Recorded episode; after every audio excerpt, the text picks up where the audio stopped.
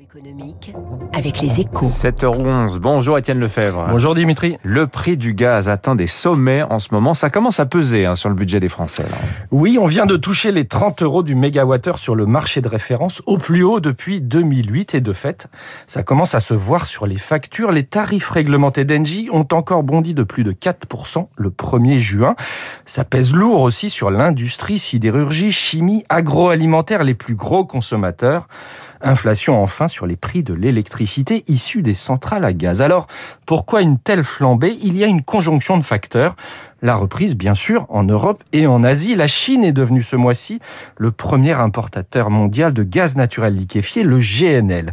Un hiver qui a été plus long ensuite. On a puisé dans les réserves des prix des quotas carbone sur le marché européen qui ont bondi. Enfin, la Russie n'est pas venue à la rescousse de l'Europe en exportant plus elle attend l'ouverture cet automne du gazoduc Nord Stream 2 vers l'Allemagne. Est-ce qu'on est dans un phénomène euh, passager, Étienne, ou bien est-ce qu'il va falloir s'habituer à ce que le gaz coûte de plus en plus cher?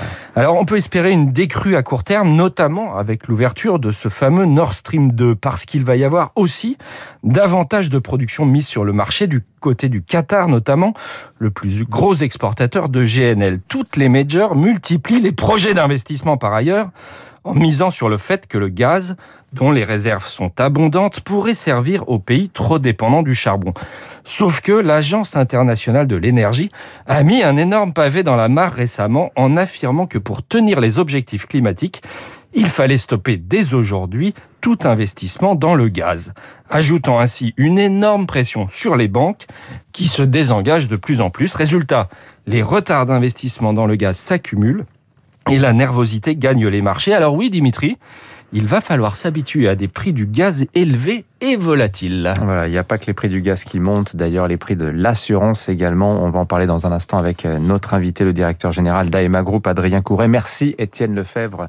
Bon week-end.